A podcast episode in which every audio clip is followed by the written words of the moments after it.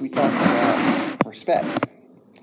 And as I was re- reflecting back on respect, um, I don't feel like I really did a good job with it. I feel like I covered all the bases. So we're going to explore it some more today. So we'll call this Respect Part 2. And um, let's have a little prayer. Dear Heavenly Father, thank you for this opportunity to gather in your house once again, Lord. Thank you for the opportunity to be able to present your word today, Father. I ask you to take myself out of the way. Just open our hearts and minds to receive it, Lord. We ask this in the name of your Son, Jesus. Amen. All right, so you know, we have all different kinds of relationships and encounters with people. And one thing that I've discovered is that anytime that we have any type of relationship, more than just a you know one time encounter, or even if we see the way people operate. You know, we watch them on TV or, or you know, or, or leaders and different things like that. One thing is for certain we are not always going to agree. As parents, we don't always like what our children do. As children, we don't always like what our parents do in the course of a marriage, one of the key elements of having a successful marriage is to be able to compromise. We have people that we work for that we don't always agree with how we're treated, how they do things. We don't always agree with our political leaders. We don't agree with people in power. We don't always agree. We are human. We are given a mind that we're able to think. We're able to formulate our own opinions. We have those things called feelings that tend to intermingle and get in the way and cause us to do all kinds of things. And we have free will. Even there are times that we don't agree with God. Whether you want to admit it or not, how many times have you just kind of thought to yourself, why, God? Or why are you letting me go through this? Why are you allowing this to happen? You know, I've had many of arguments with God because sometimes we just don't see eye to eye. You know, and that's always on us because we don't have the, the big picture. We don't have the experience. We can't see into the future. We don't know how things are going to turn out. From our perspective, we don't always agree. And as we see, especially in this last year, but it's been a thing that's been coming on for a while, that as people have their feelings come into play and they see things they don't like, they are very willing to voice their opinion and oftentimes to take action. I want to look at a couple of examples in the Bible. And the first one's going to come from Matthew chapter 17 and in verse 24. If you want to turn there for a second.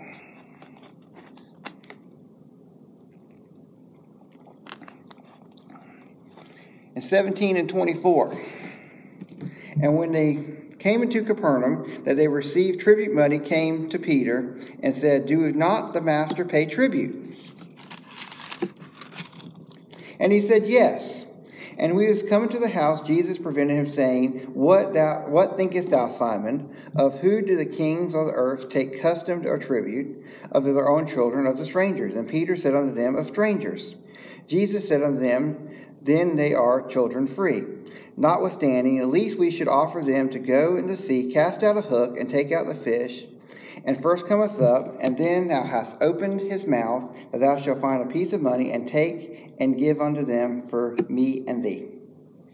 Now, this is one of the great miracles of the Bible. We see Peter, he finds the needed money in a fish. Jesus told him where to go find it, how to get it. And this has been taught many different times. I've used it before in other examples, showing how God uses what we already possess to be able to, to bless us and, and different things like that. And we kind of get obscured by the actual miracle portion of it because it's so grand. And of course, that's how miracles work. They are grand and they are, are blinding, but we miss some of the fine details in this.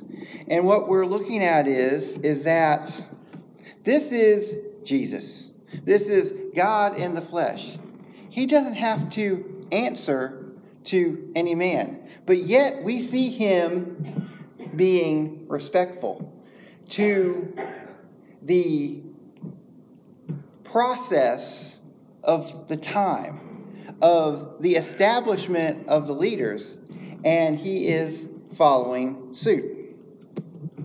22 in Matthew.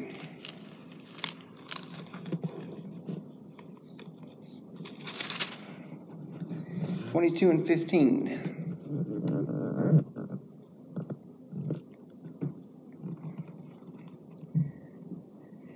And when the Pharisees and took counsel how they might entangle him to talk, and they sent him and their disciples to Herodians, saying, Master, there hath uh, come a true and teachest the way of God in truth. Neither carest thou for any man, or regardest the person of men. Tell us therefore, what thinkest thee? Is it lawful to give tribute to Caesar or not?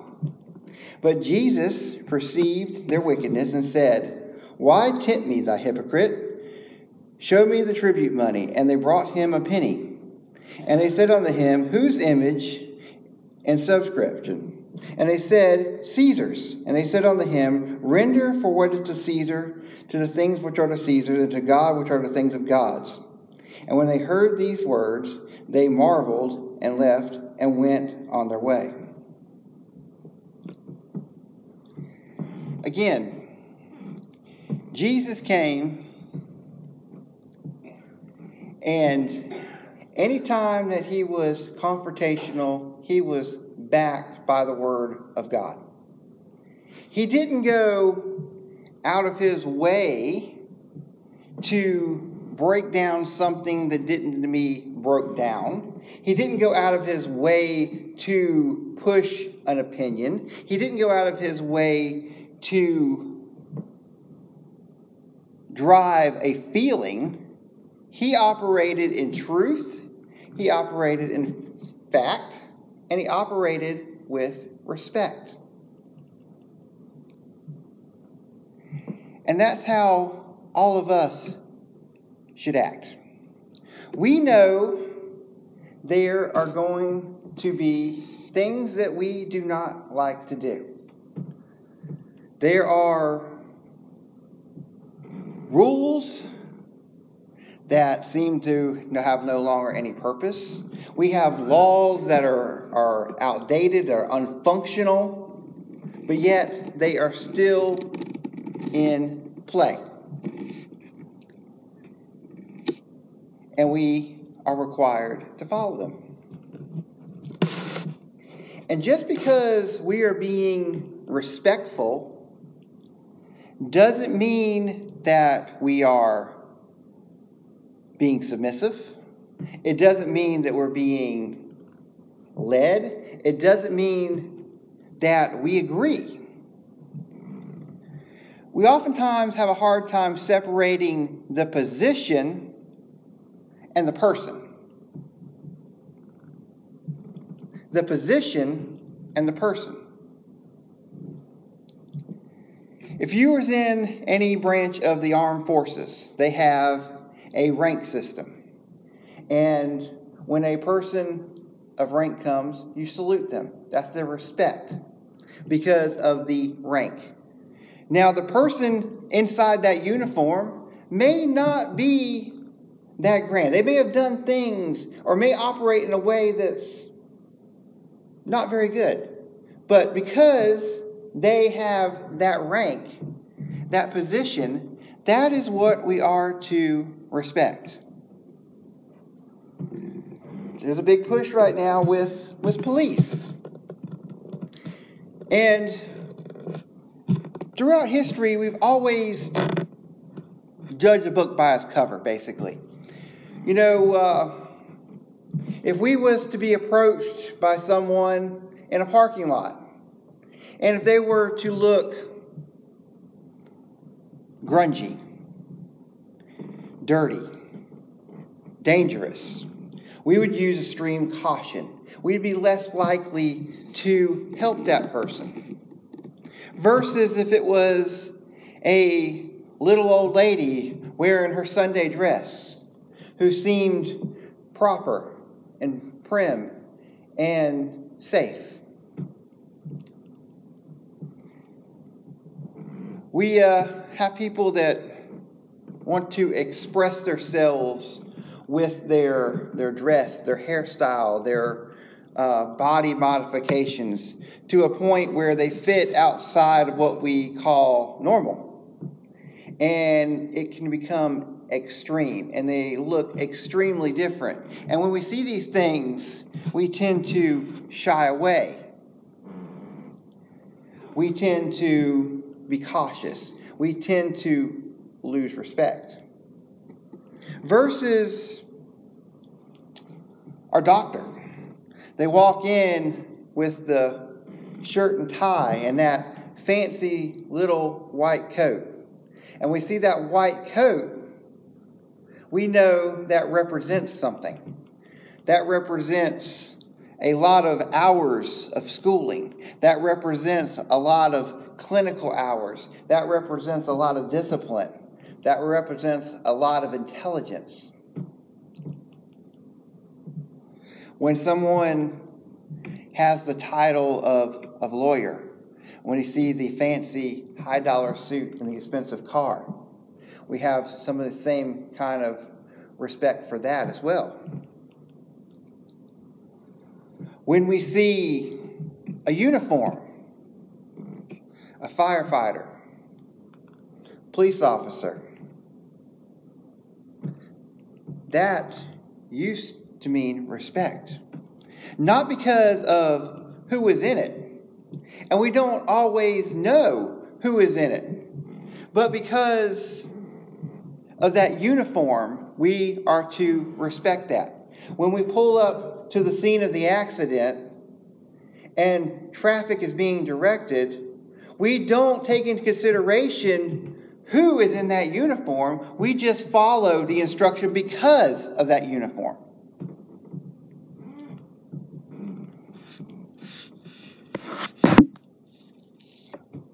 And the same thing goes with our leaders, our president.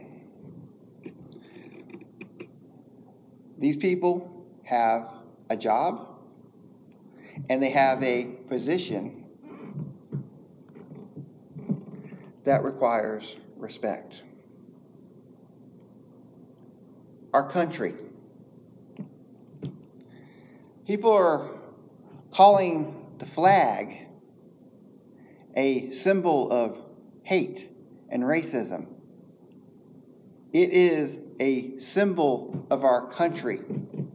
It is a representation of the men and women that's died to protect it. It is a representation of generations, of generations that's made it what it is today. And these are things that we can't simply change just because we feel like it. We have systems in place. We cannot govern ourselves as a group without some kind of rules and regulations. We all have some kind of rules and regulations that we follow, even down to the most individual level. We set guides for ourselves. If we know that we have to get up early next morning to go to work, what do we do? We go to bed on time. We make sure we get enough rest. If we know that certain foods don't agree with us, we don't eat them. We set them boundaries for ourselves. If we find out that things are not good for us, we limit our intake. So many times we want someone else to fix the things. Know, every time we have a, a, a situation come up, we want to put a, a, a, line. We want to draw a line in the sand. You know, the, the legal age of drinking is 21. Well, that hasn't always been the case. As somewhere along the way, someone decided that there needed to be a line drew in the sand, this was the cutoff point. When in reality is, there's some people that's 21, over 21, three times 21, that still cannot handle that consumption. And that's just one of many, many examples. We have laws, we have government, we have all these things in place to guide the masses. Guide. Not to control, not to oppress, but to guide. We talked about our individuals, even in our families, we set guidelines. Dishes go in the sink. Clean up after yourself. And to keep these things in check, we have consequences. And the same thing with the laws that govern us as a country. We have consequences. And the thing is, there's a, a check and a balance to things. Because if we feel that something or someone is not up to the challenge, is not doing, it's not working in anymore, we get to vote. We get to voice our opinion. We get to show as a group and be able to support the existing or change it. There's no need for all of the individual destruction.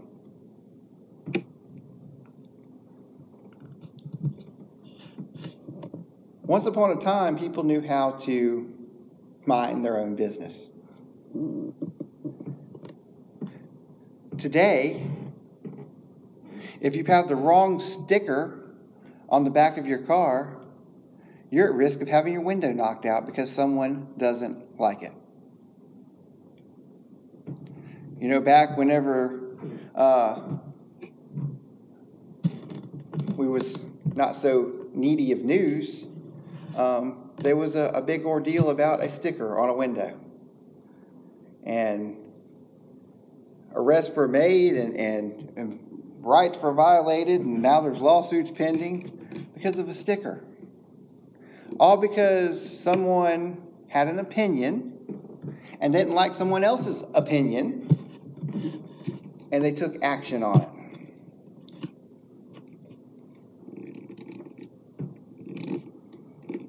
We have the right to have our own opinions, but we don't have the right to force them on anyone else. We have our personal property that we have worked and owned for, and we have the right to do with that what we want within the guidelines of the law, of course, but no person has the right to violate your personal property because of their opinion, because of their feelings. Jesus had the right to do whatever he wanted to do. He didn't have to worry about paying any taxes. He wasn't going to be around to see any ramifications of that. God owns everything.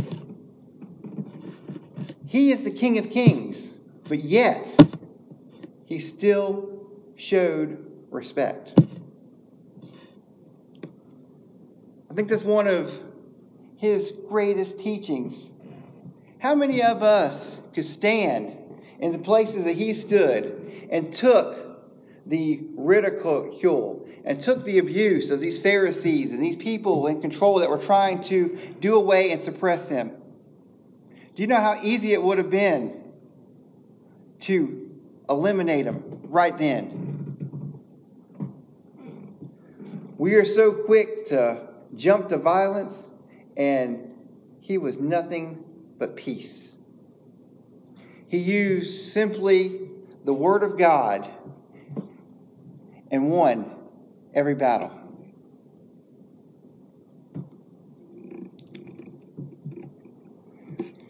I think we need to bring back them bracelets and the bumper stickers. And what would Jesus do? And start really dwelling on that on a day to day basis. Start really thinking about it. What would Jesus do? Right now it's I, I, me, me. What I want, what me want, what my group wants, what benefits me, what's the best for me. We need to start thinking about what God wants. What's best for God?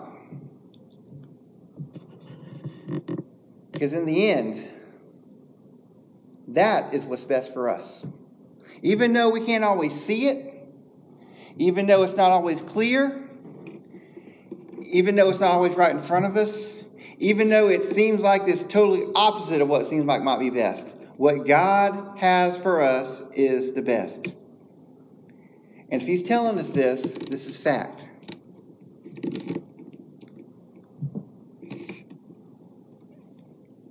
We are to be the peacemakers. Blessed are the peacemakers. We are to show love. Jesus is love. And with love, with peace, we have respect. It is so easy to get caught up in feelings to get caught up in emotions. We have things done to us, we get so mad, we want something done about it.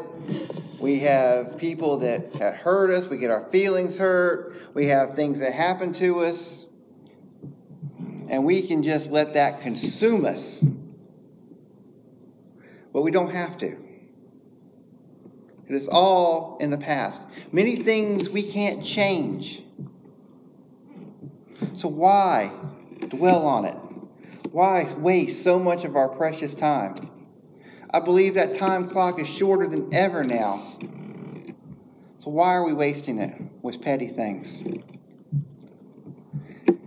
Dear Heavenly Father, we thank you for this day, Father. We ask you to help us to get our feelings in check. We ask you to help us to get ourselves under control, Father. That we don't have a, a group problem, we have individual problems that's coming together as a group and causing big problems.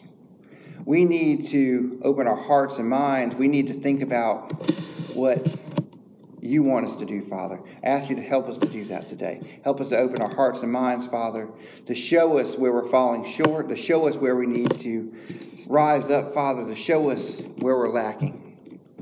I ask, Father, if anyone just thinking about making a change, Father, that needs to make a difference, Father, that today will be the day. That these churches will come back on strong again, Father. That the light will come on strong again. The fire will burn again strong, Father.